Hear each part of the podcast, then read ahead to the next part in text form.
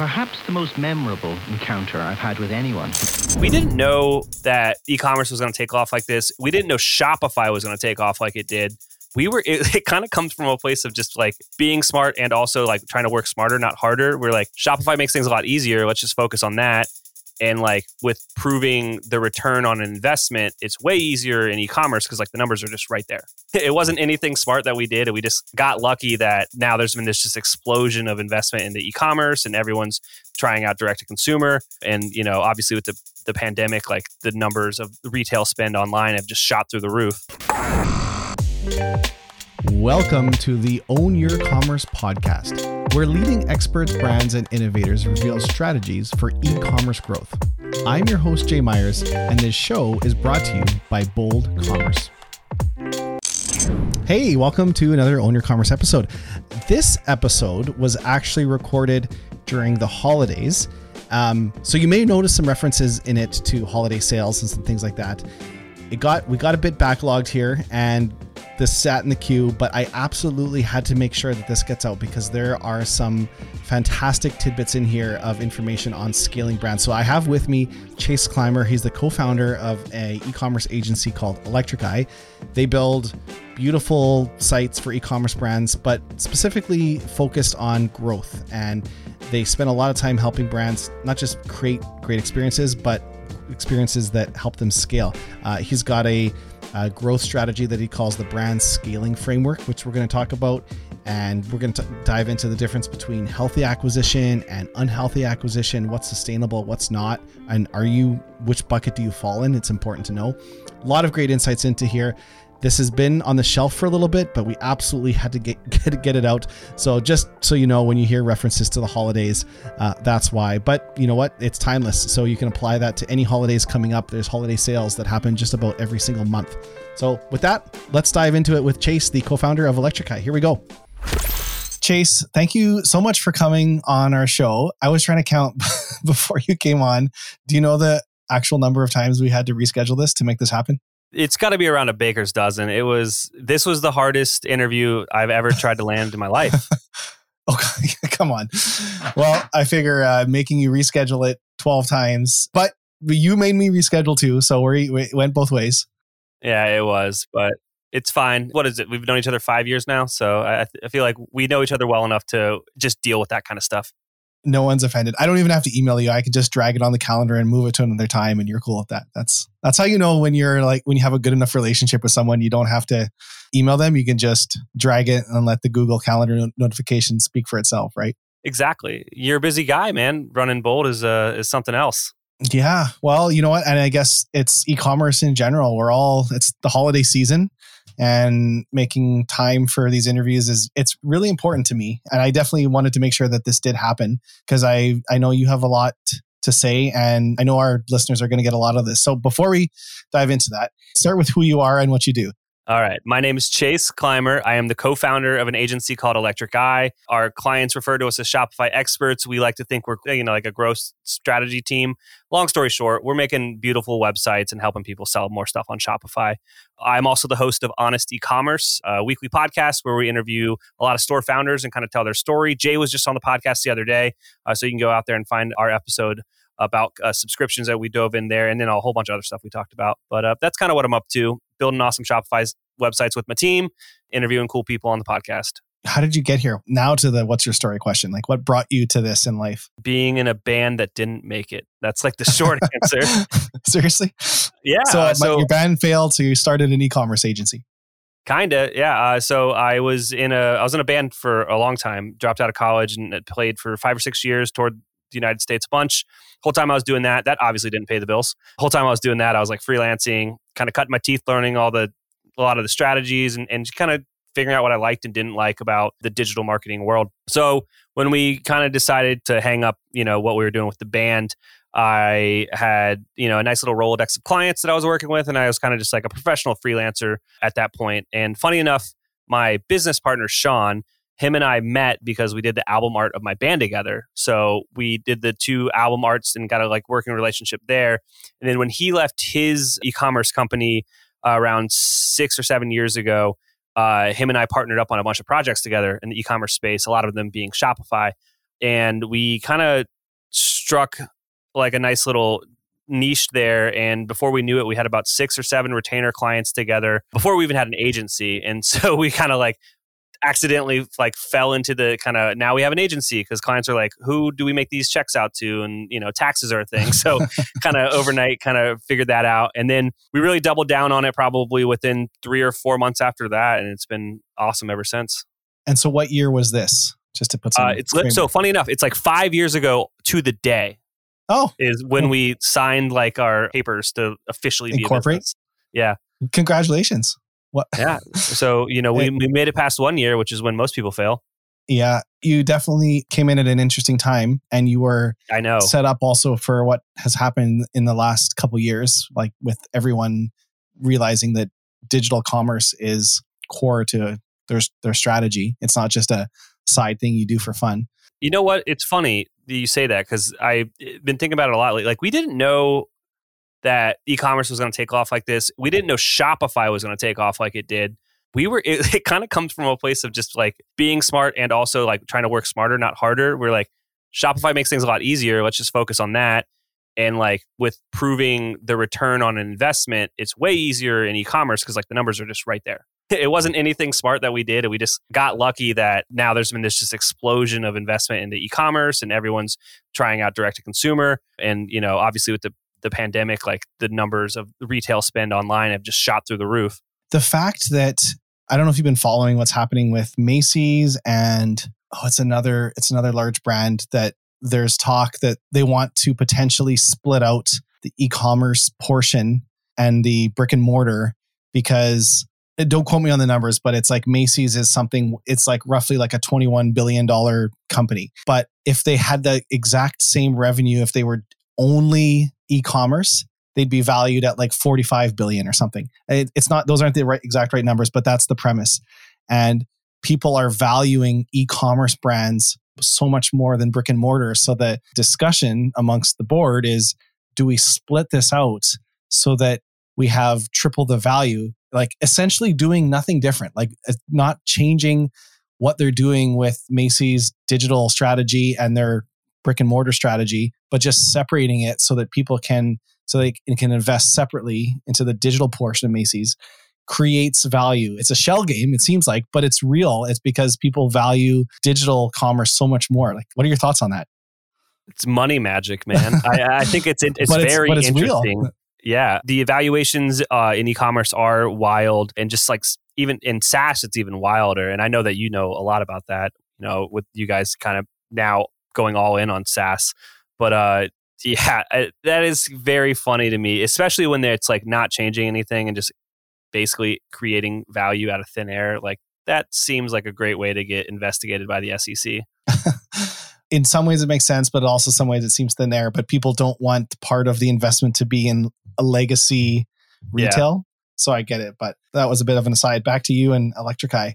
If you had to say, just for the listeners, what are you better at in the world than anyone else at your agency? we are the best at helping a small team with all the nerdy sides of running an e-commerce brand scale from like 1 million to 10 million. Okay, that's your sweet spot. Yep. And what does that mean? So, are you doing design development or is optimization and marketing strategies or is it a combination? It's a combination. So what we do for most of our clients that kind of fit that bill is you know they got a small team. Pe- their people are wearing too many hats and we come in and we take kind of the, the technical stuff off their plates. So first being is usually design and dev of the website we're going to make sure that the user experience of the website is optimized to convert whatever traffic you're currently getting we put a lot of effort in so all of our kind of strategy comes from this brand scaling framework that we developed over the last couple years which is basically e-commerce is math. There's three numbers that matter, and we can argue about this all day. But it's it's conversion rate, average order value, and sessions. Those are the only numbers that matter. Those are our true norths at the agency,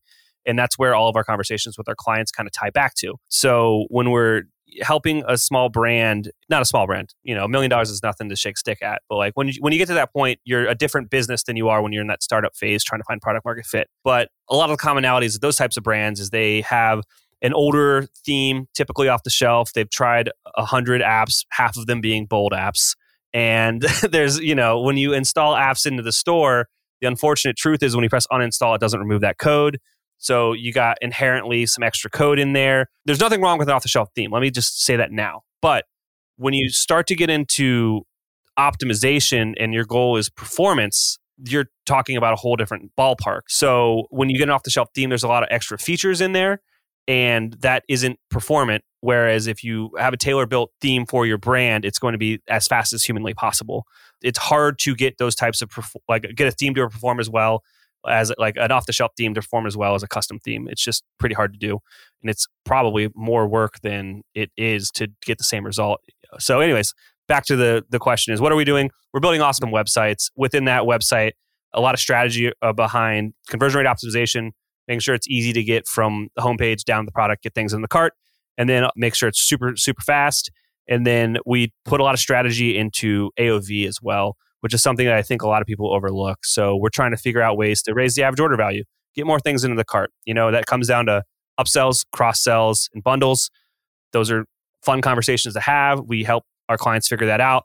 Make sure that the way you position those offers is like on brand. It feels like it should should be there. It's part of the journey. And so once the website's like in, you know, the best shape ever, we're usually then helping out with marketing and advertising, which comes down to like email and SMS, Facebook ads, Google, etc. So much stuff here I want to unpack. Well, first I want to say if anyone installs bold apps and they uninstall them, perfectly fine. We will always happily uninstall any liquid if anyone ever asks. There isn't a way to automate that, and that's always been a pet peeve That's of ours. That's a developer's nightmare, isn't it? It, yeah, and we've we've always requested that. They need a webhook, right? It'd be as simple as just giving you guys a webhook, right? Yeah, once an app is uninstalled, and it's not just bold apps, this is across the board, but once an app is uninstalled from a store, it loses all API access to that shop. So it can't physically do anything. But if someone emailed, and any decent developer should do this for you, if you email them and say, hey, didn't work out, uninstalled your app, would you mind removing any code? They should. It takes two minutes. It's easy to do. But some code can slow down themes. Some code is just sitting there doing nothing but some of them might actually be making calls or running loops and checking for products that have something in the cart or something to, to show an offer. So they, it could actually be showing, slowing it down if they're not removed. But anyways, that was one thing. But speaking of speed, why does it matter so much? So this isn't an opinion. This is a fact. There are so many studies out there on just Google it, but page speed is directly correlated to conversion rate. The faster your website is, the higher your conversion rate will be and where that matters. Like, here's like a really just straightforward answer, like why this matters, right? Instagram ads and getting people like to go to your site from that, right? Oftentimes, if you have one and you've got like a winning ad and is a thumb stopper, as they say, and you know, I want to buy this T-shirt, that's that's a cool logo, and then I click on the ad. If I'm not instantly on that web page and you give me time to think about the decision I'm about to make, I'm probably going to abandon. So that's like where that performance matters. And so if it's not like instantly loaded, you're probably going to lose a lot more people. So what happens sometimes is people have websites that are a little bit slow. So I click on that thing and it's it takes like a second, like a, literally a second to load. Doesn't sound like a lot of time, but in reality of it, that's a lot of time for me to reconsider my decision. And then I will possibly just, you know, click back out and go back to the content of my Instagram feed and kind of abandon that sale. Yeah, I'm so glad you mentioned Instagram. I'm just going to pull up I had Finbarr. He's the uh, CEO of Shogun, and it was episode 14. And they had some really interesting data around this. So what Shogun does is they they have a Shogun front end specifically. It's a PW, a progressive web app solution that basically allows a headless Shopify store. So you can they you run it on a on their CMS, their platform, and it's like lightning fast. You still manage products and everything in Shopify, but the front end is on Shogun. And they said for some of their brands, if the traffic was coming from Google, they saw a slight increase in conversion, a couple percent. If it was coming from social media, specifically from Instagram, they would see sometimes 25 to 30% higher conversion. And the thing that I think a lot of people think is they think, well, if someone's googling for my product and i can say this for myself too like i if i'm looking for a product like right now i'm looking for the, one of those Ooni pizza ovens. If i go to google i search it and i'm on the site if that site takes a second or three seconds to load i'm probably still going to buy it because i'm searching for it. I'm spearfishing for that product. But if i'm on instagram and i'm scrolling and if i like you said, there's that thumb stopper. And if I click on it, and if it doesn't load as fast as the next Instagram post, hmm your competition is the next Instagram post. Your competition isn't another store. And that's what I think brands maybe don't realize why it's so important. Page load speed is they're not competing with another store. They're competing with muscle memory in that thumb, essentially. Yeah, the funniest thing, like when I kind of got into just digital and like optimization and stuff like that, someone that positioned like you need to think of your customer as uh, drunk and in a hurry. Like so, it's it's got to be like that type of. It's got to be a really simple and easy and fast experience. yeah, at a red light with their cell phone trying to order something on the way home. Yeah, If that's legal, I don't know. Okay, there was a couple other things I wanted to dive into there too. You mentioned the three pillars. Actually, I've heard you refer to this before. You call this your brand scaling framework, right? yes, Yeah. So that's conversion, average order value, and sessions. yeah. You know what? I missed the whole reason of why those numbers matter. If you multiply them together, it gives you your sales. Like it's a it's a math formula. So you can go and see your baseline. Just go right now into the back end of your Shopify stores, get your conversion rate for the last 30 days, your average order value for the last 30 days, and the amount of sessions you had in your last 30 days. Multiply them together. It's going to be really close to how much money you made like last month. So there's your baseline. And then you can start manipulating these numbers. And, and the magic number is if you increase each of those three KPIs by 26%, you're going to double your business because that's how exponential growth works. Yeah. It's crazy. Here's another fun fact about exponential growth. If you improve it just 1% and you do that for 37 days, you'll have That's doubled really it as well too. Yeah. So of those three, conversion, average order value, and sessions, I feel like conversion is talked about a lot. Sessions is talked a lot. But average order value, I don't find coming up as much as it should. it does not get as much love, but it's like such a awesome lever. And it's I think I enjoy it because it's definitely a more strategic angle because it unfortunately is every single brand is different because it's your customers that you're serving, it is the price point of your product, it is your product assortment and how those products interact with each other to how you can kind of build out those offers. It's very hard to find an off the shelf solution at times to solve for the offer that you need to put in front of your customer. it's probably also the easiest one to increase. If you think like Well, it's yeah. It's, so here's the thought exercise, right? Pretend you're a coffee shop and your products are your coffees, and someone's standing in front of you, and they go, "I want that one." You, as an owner, are going to immediately know what else to suggest. So you just got to get that stuff out of your head, and then just speak with like a strategist or like a developer, and be like, "This is like what needs to happen," and then you kind of start to work it out from there. And there's all this data around too that it's five to 25 times less expensive to sell to an existing customer or someone who's already buying than mm-hmm. acquire a new one. Once you have that customer that adds something to the cart or makes some type of a buying behavior, if you're not suggesting they sell more in some way, whether whether that's bundles or you talked about upselling or cross-selling or I'd love to dive into that a little bit. Obviously, we have products at Bold that do this. I'm not saying this at all to promote those, but the concept in general, I think I think is really overlooked. You know, there's actually something I wanted to ask you about. Maybe I'll, I'll it was further down on my list of questions for Chase. I think a lot about membership and subscription. I know we talked about this a little bit on yours, but what are your thoughts around optimizing for this from a optimization standpoint? So you've got a customer who's adds something to the cart. What are some of the first things you do or you would suggest to a brand quick wins for increasing AOV?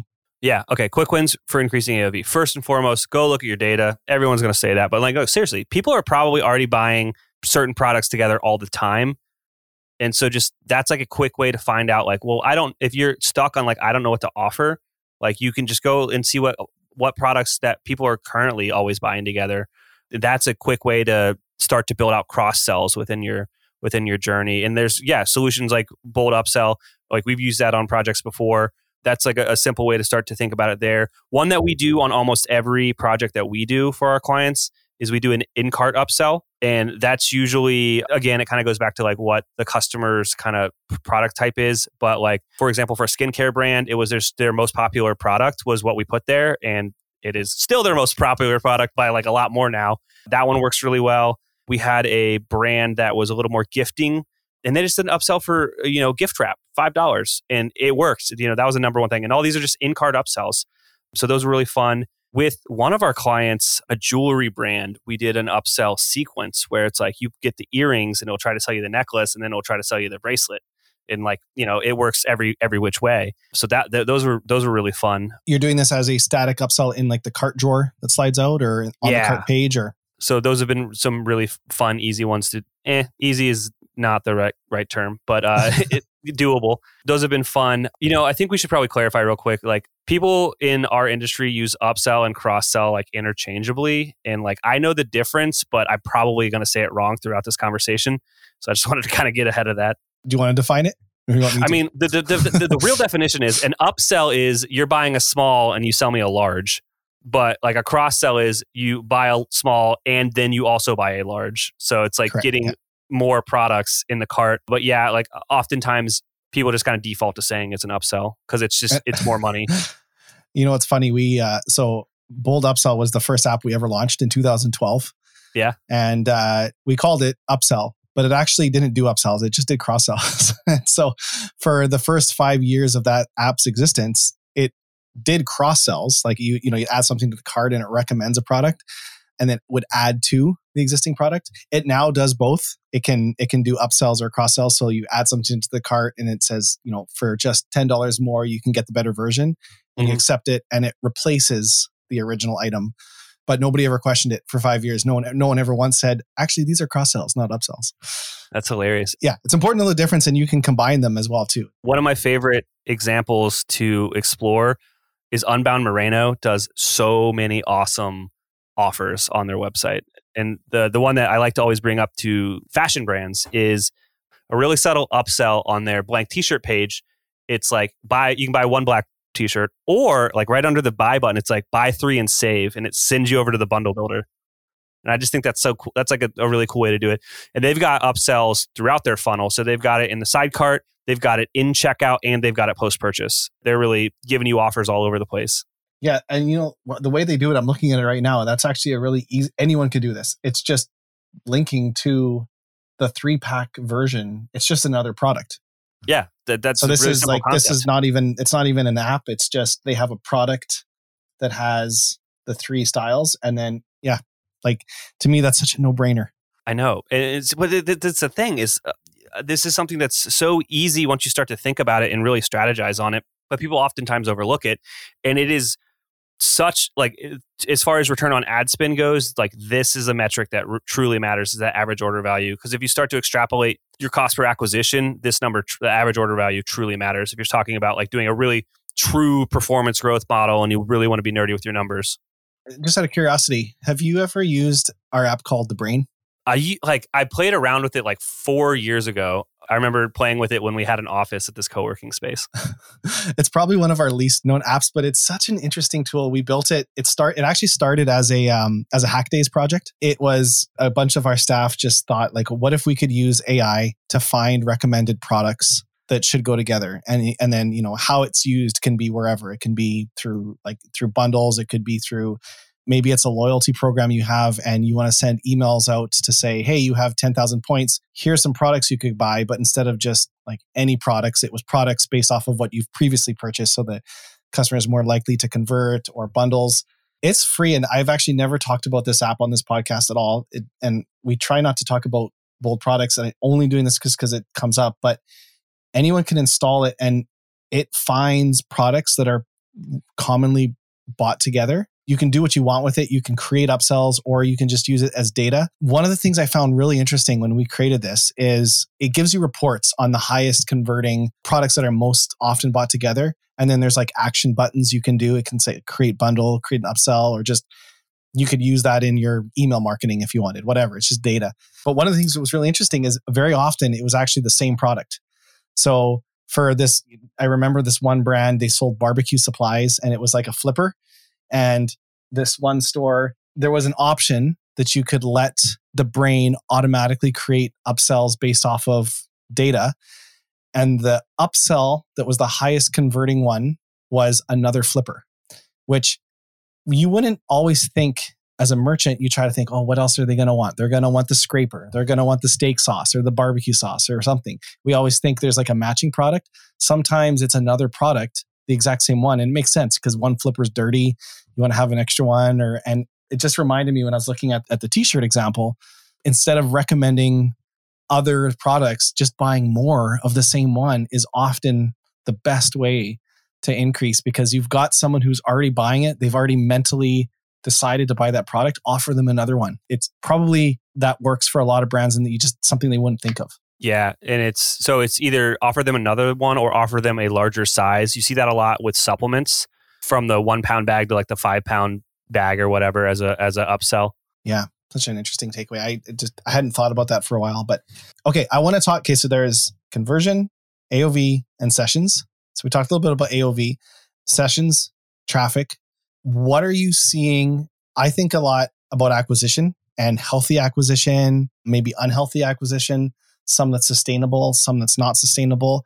Of the brands you're working with, or maybe the brands that you're watching growing really fast, what are you seeing as some of the main ways they're improving the sessions metric? Absolutely. Well, uh, what I want to get out ahead of first, though, is with oftentimes brands always run to sessions when they're like talking about scaling. They run straight to paid acquisition, right? They're straight to Facebook ads. And I think that is lighting money on fire at times if your other KPIs aren't in the best place that it could be because your traffic is only going to increase as far as your budget goes. So it's a little bit, uh, you're leaving a lot of money on the table if like your experience is bad or you don't have like these offers in place to try to raise, raise the AOV. So that's something I wanted to highlight to anyone listening. And it's a conversation we have all the time with with people that come through the door. It's just like when people say I want to do Facebook ads and you just some Socratic questioning why, why, why, it, it, they're just like we want to make more money like, cool, I know another way you can make a lot more money, but it's going to be a different order. They're usually open to hear that conversation. What are some ways that you're seeing other brands drive traffic? So what I, is going really well these days, I think, is this concept of like uh, influencer seeding. So getting your product into kind of like micro or macro influencers' hands. You got to be very cognizant of like who you're sending these products to and like who is actually in their audience. But that's a really easy way to grow any business, be it, you know, a service business, a consultancy, or like a product business, like an e-commerce store. Like here's a perfect I'm getting in front of Jay's audience right now. This is how you know influencer marketing works is borrow other people's audiences to spread your reach. So a lot of brands are doing kind of that influencer thing. And I think that works really well, especially with how expensive paid ads are getting. So if you use it in tandem with retargeting, then it's like really really sweet so you say you send out 100 free products to a bunch of people whom you believe their audience will resonate with your product and then you get all this traffic coming in i wouldn't like call it a bad engage i wouldn't say it was a bad investment if you didn't get any sales from that but now you have a bunch of new eyes that have just been exposed to your brand and you retarget them through facebook and instagram and try to get them onto your email and sms list. then it really starts to do the business and you get the flywheel going yeah, well, I'm going to recommend a previous episode too. Sorry to do this, twice, but do you, do you know Cody Wittick? I do not. Okay, he has Kynship. Oh, I so I know Taylor from Kynship. Okay, yeah, yeah. So Cody is uh, one of the. No, he's not one of the founders. Anyways, I had him on the podcast. It's a really, really good listen, and it's all about product seeding and there's right and wrong ways to do it. And we got into that quite a bit. It's a definitely worth listening to, but it's really interesting. I just want to pull up some of the data around what big brands here it is.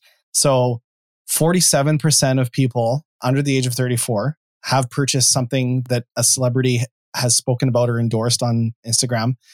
86% of women use social media for purchasing advice. 60% of teens follow advice from influencers over celebrities. Influencer marketing campaigns last year earned $6.50 for every $1 spent.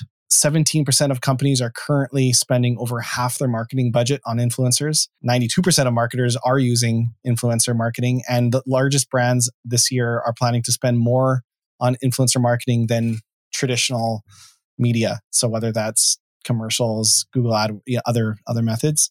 But I would say too that it's I do see a lot of people throwing money away there as well too. Like there's a right and a wrong way to do it. Product seeding is I think a really good strategy. And if anyone doesn't know what that is, definitely listen to that episode with Cody Wittick. But do you want to explain the concept in a nutshell? Yeah, it's basically you're acting in good faith and you're sending out your products without asking for anything in return. Historically, influencer marketing got kind of tangled up with affiliate marketing and people were approaching it the same way and it wasn't that was like kind of isn't the right way to do it. And I do agree with like Kynship's model is the way to do it. And it's not something that we do at the agency, but especially for brands that are about to launch or they're like trying to get to that next level and they can't seem to break the mold on paid or, or just get it done in a, in a profitable way like i think that's an interesting avenue to explore Yeah, for sure. What is the process? What does it look like when a brand comes to you and wants like well first of all what spawns that do they are, is it when they're having struggles in one of those areas and they come to you and they say look it's often there's a reason why they're reaching out and it's usually like you know there's usually a very not urgent but like there's an immediate need and maybe it is an issue with their existing website or it is they don't trust their current strategy or they just don't have a strategy. You know that's and that's a perfectly reasonable answer. You know a lot of brands have come through the door and they're like you know we've never done paid ads and we think that it would work. We just don't know how to do it. And you know can we have a conversation? And and you know, we'll talk about that. And we'll obviously we'll help them with the immediate need there but we're like also just explaining like here's all this other opportunity and these are the things we're good at would you like help there as well? And like selling one product to someone that's already bought a product you know if we help them in one area they usually like to to work in other areas. But it comes down to this the same things always is like they the end goal is like they, they're trying to grow their business and they need help from kind of a strategic e-commerce perspective of it. And we've been basically only working with shopify brands for the last five years. So we have experienced every problem that you are going to bring up to us at least a dozen times and do you work with if a brand has an agency do you act as just a like consulting on conversion aov and session improvements or do you, do you take them all or nothing No, we play very nice with others. And I think that that is something that I would look for in other agencies that you're working with as well. Obviously, we can do it all, but we're fine with not doing it all and just kind of plugging in. Like at the end of the day, we're a service business. We're trying to help these businesses grow. So where can we be most impactful and most helpful? And that's kind of where we'll we'll plug in. And you know, we've made a lot of awesome partners through just being. Here's the thing: e-commerce is still in its infancy, and if you can't be nice to all the other kids in the sandbox, mm-hmm. like you're going to go out of business. And I, Yeah. being we've met so many awesome agencies in this space and have so many referral partners and like people know exactly what we're good at and what we're not good at and i know that about them and just the referrals are going around like crazy Yeah, I couldn't agree more. I want to ask, well, a couple of things. One, let's talk a little bit about holidays. Right Yep. now, this episode should be out fairly soon, so it'll still be the holiday season. What are you seeing brands do? There's I feel like this this holiday is a little bit different. There's like supply chain challenges. Maybe we'll get into that and talk about like some strategies around that if people are having inventory, but in general, what are you recommending the brands do through the holidays, like some best practices? yeah so we start holiday planning in september i think. We, basically q4 is like we call it our holiday success package and we're basically double downing on all of our efforts there. So we've been doing this for our clients for a while. We try to start the strategy sessions like well before that too. It's just honestly we want everything answered before november. We want to know like what are the offers going to be? What are the sales going to be? What things need to be created to kind of help those those sales happen. So that my advice to you would be if this comes out in the next two weeks like ho- i hope you have all that stuff already in place. Because if you don't figure it out now you don't want to be figuring it out the week of. So there's that. Uh, as far as like what your offer should be for holiday my opinion is keep it simple. You're going to be competing for brain space with a dozen other brands and if your offer doesn't if i can't read your offer and just get it instantly within the, the text message or the email or the ad that i read you've already lost the sale because someone else's offer is just going to make more sense and be easier to understand and i'm just going to go spend my money there. So make sure that your offer is pretty easy to understand and all of your marketing messages are the same. There is the kind of the strategy of like having a different sale every day and if that's what you're going to do fine but tell me every sale that's about to happen up front don't change it and surprise me every day because then you're going to get a bunch of customer service complaints. So that's kind of my strategy behind what types of offers and sales you should do during the holidays outside of that yeah i think that a lot, a lot of the listeners should also just recognize that last year's sales and probably for a lot of the listeners it was the best their business has ever done during the holiday. And this year may not beat it uh, because last year was lightning in a bottle. It was a very unique once in a lifetime kind of situation for everybody so i would be just accept that and don't put more pressure on your team than should you know what i mean like look at the numbers and look you can look at the kpis and and don't i would say a lot of brands won't break what they did last year and they should be okay Mhm. with that Yeah. Well, especially are any of the brands you're working with having supply chain challenges? Oh yet? yes. So that's that. Yeah, that was the last in, in part of your question. So yeah, there's also the supply chain issues. Luckily, a few of our clients are manufacturing everything stateside, and, and they've got all that figured out. But we do have a few that have kind of some issues with stuff hanging out in limbo off the coast of California. You know what's funny is where a lot of the positioning has shifted is into focusing on gift cards and like gifting and just being upfront about like not having the inventory. So gifting, I think, is going to be a pretty big deal this holiday season, in, and gift cards, and kind of like uh, trying to get the money for the product you don't have yet. I guess Yeah. I just, do you know Kelly and Rianne? I know Kelly extremely well. Okay. yeah, So obviously we're, we're, know that we're really good friends. your e-commerce besties. So you so obviously know the the app they just launched. I am an investor in their app. Oh well, there you go. Yeah. Okay, so then let's I believe in them a lot. Okay, well we're gonna we're gonna up the value of their app right now by talking about it. Yeah, Um, they are they're coming in and trying to solve for gift cards. There is an incumbent in the space, and they just saw some opportunity to to put something new out there. Uh, and I think it's a really cool product. Yeah, I just had them on the podcast. It hasn't got. It'll be out by the time this airs.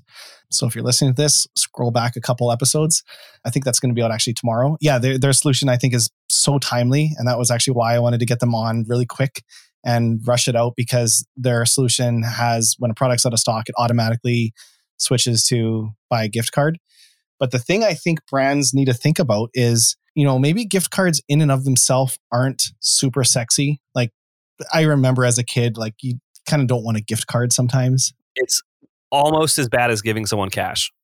Yeah, it's one step worse because you're restricting where they can spend it. so Yeah, Uh, and it's like, well, you know what? Uh, Cheesecake Factory is actually terrible. I'd rather get Chipotle.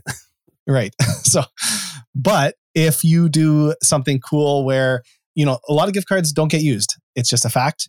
And so, if you as a brand are selling gift cards, a lot of them won't get used. You can give more value to the people that actually do use them. So, for example, if you buy a gift card for $80, but it's a $100 value, there's a realistic chance you'll, I don't know, like this is going to be different for every store, but if 20% of people don't use a gift card, you can give that value to the people that actually are using it and you're net even. And it creates a compelling reason to use a gift card. Or maybe consider emailing out gift cards to customers that aren't engaged and haven't purchased for a while. Instead of emailing them a coupon code, a gift card is closer to cash, like you just said. It's more tangible. You can email all your customers here is a $15 gift card that they can go and shop with. It's actual cash. So they they feel like if they're not spending it, they lose it versus a coupon code. If you don't spend it, you don't lose it, you just never get it. But there's that sense of loss with a gift card. And I think if people are strategic how they use it, I think gift cards can be a really really powerful tool this season. Oh, absolutely. And and you are so right. It's that the consumer mindset is that it is cash. Also, a really really interesting thing about gift cards is you should there's there's a YouTube video about how Starbucks is like the fourth largest bank in the world. And it's all about how much money they have on their gift cards and like just how I believe it. insane gift cards are in general. And it's a really it's a really cool little video to watch. I probably buy 20 or 30 Starbucks gift cards every holiday because it goes to all the kids' teachers and the daycares and the dance teacher, the piano teacher, the the hockey coach. Like everyone gets a Starbucks gift card at in the holidays. It's interesting. Yeah, and it's also just think of it this way: gift cards are basically a zero percent interest loan. yeah, essentially. Yeah. So it's a great way to raise capital for your brand. Yeah. Speak to an accountant. Don't listen. Don't yeah, that is not that advice. not advice. Yeah. That's just a funny way to position it in your mind. I don't want to get us in trouble, but yes, no, you're absolutely right. And well, Kelly had a really interesting. St- no, Rianne, it's a crazy number. It was like six point five billion dollars a year don't get spent. Gift cards get purchased that don't get spent. Like it's it's. I don't know what that is as a percentage of total, but that's a huge number that is in retailers' hands. That kind of free money if it doesn't get used. Exactly. Yeah. Still have to earmark it, but Yeah. We're uh, getting close to our time here. I want to ask you a couple quick, just so everyone knows. I didn't. I usually send questions to guests ahead of time, but I didn't send Chase anything. I put him on the spot here for every single question, and I'm gonna put it put him on the spot for our lightning round. all right, I'm gonna fail. No, I, I feel like you probably know all these off the top of your head. So I probably do. I'm going to rattle off a couple questions here to end it off. Number one, what's the biggest mistake you see merchants make? Their navigation makes absolutely no sense. Oh, so true. Do you have a pet peeve when you are shopping online? Yes, because I'm so close to the internet. So if I'm shopping online and I'm going to go back to the navigation thing, it's just like your top line navigation should be only things that are making you money. Everything else should be in the footer. And so that's kind of a pet peeve of mine. And then a good way to think about it is just like break it down to money. Like these things have categories attached to them and you can see how much money you make off of it. So why would you give something the same amount of real estate that makes you zero dollars versus the thing that's like responsible for 60% of your revenue? So true. And I, when you think about most stores, it's contact us, about us, resources, and then there's like one and blog. Put all that crap in the footer. Like nobody's Right, visiting 100%. your homepage to go to your blog. They're coming to your blog from like a social link or, or Google or email. Yeah, so good. So what was your pet peeve? Is that your Oh yeah, it just goes back to navigation not making sense. It should be oh, all Okay, okay, shopping focused. Like if you're if I go to a website and it's not the navigation isn't shopping focused, that frustrates me. Especially for younger brands, is Amazon, Walmart, Target. It is training people in UX patterns of how to shop on the internet with filtering and sorting and helping me get to what I want to see faster. And I see a lot of brands not investing the time into building out that functionality on their site, and it's definitely leaving money on the table. Yeah, or thinking they need to reinvent it for Oh, some yeah, reason, right? Like a great mean, way to light money on fire. I get brands want to be unique and have their own look and feel, but certain functionality does not need to be reinvented. I there's nothing a website than, should be intuitive. It shouldn't be hard to buy. Yeah, I couldn't agree more. What's your favorite thing about your job? I get to talk to really awesome people like you. And I mean, just I interview brands a lot and I get to meet a lot of really cool brands too. And that's really fun.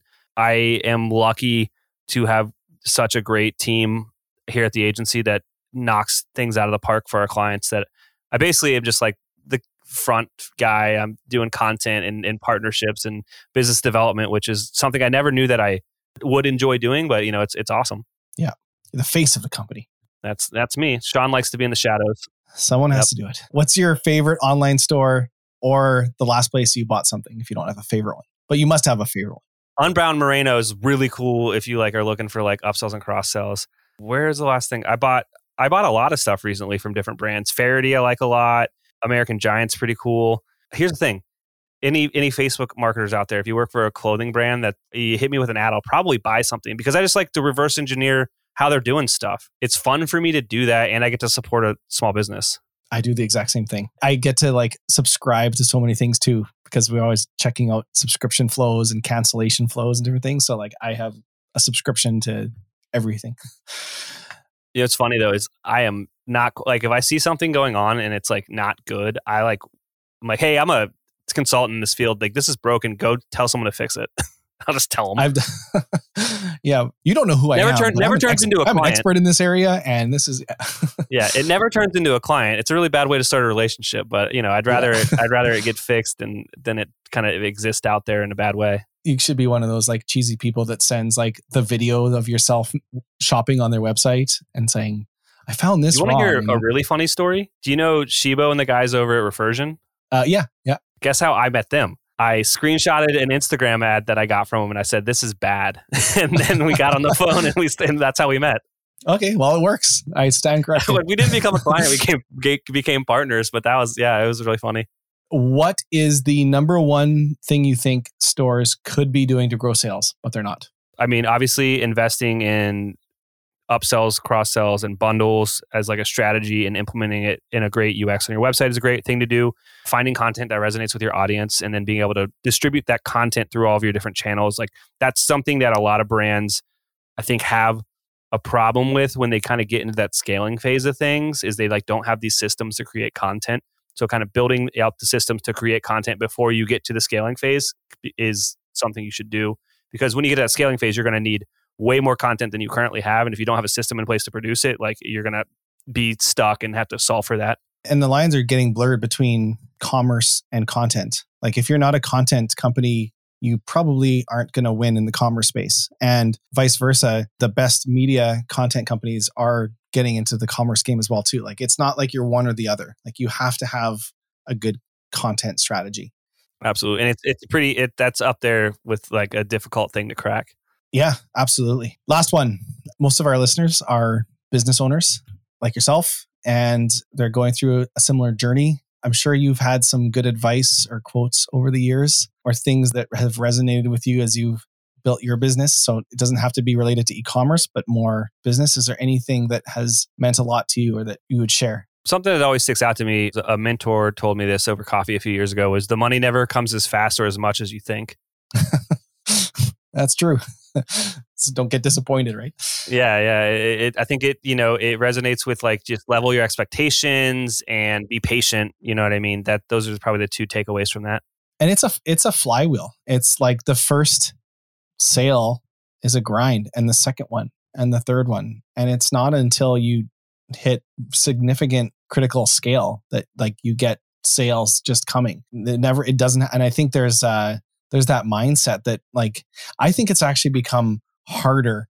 You know, like Shopify is fantastic, great tool, but I think in some ways it's actually made it harder to be successful because there's so it's so easy to launch a store where 10 years ago you just having a decent looking store with decent navigation that looked good kind of set you apart. But now it's so easy to have that with Shopify. And that's a great thing. That's fantastic. Don't get me wrong. But standing out is even harder. Yeah, I think it's going full circle now to where it's like you have to be creative. You have to really have a great customer relationship, not just experience, but like you need to interview your customers, know what they want, solve their problems, create content that they want. Like it, you know, it, it always goes back to a more creative approach, which is where I kind of like just being a consultant and being in the agency space in general is like the more creative side of things. You know, running your Facebook ads for you, you know, we'll do that. That's fine. But the creativity that comes along with consulting is like what makes us happy. Well, Chase, where can people find you to all the thousands of clients you're going to have knocking at your door right now?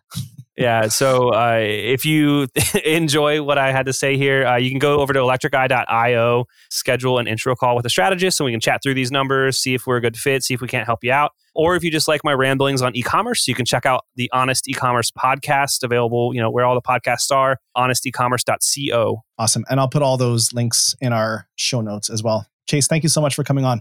Absolutely. Thank you so much for having me. That's it for another episode of Own Your Commerce. If what you've heard has helped you in any way, I'd love it if you'd leave us a review in iTunes or Spotify or wherever you listen to your podcast. It's a new podcast, and reviews really help spread the word. And if you know someone you think that might benefit from this podcast, share it with a friend. If you'd like to learn more about Bold, visit boldcommerce.com. You can view all our past episodes, and if you have a story you'd like to tell, we'd love to have you on the show. You can apply to be a guest or suggest a guest on our website as well. That's all for now, and we'll see you next week.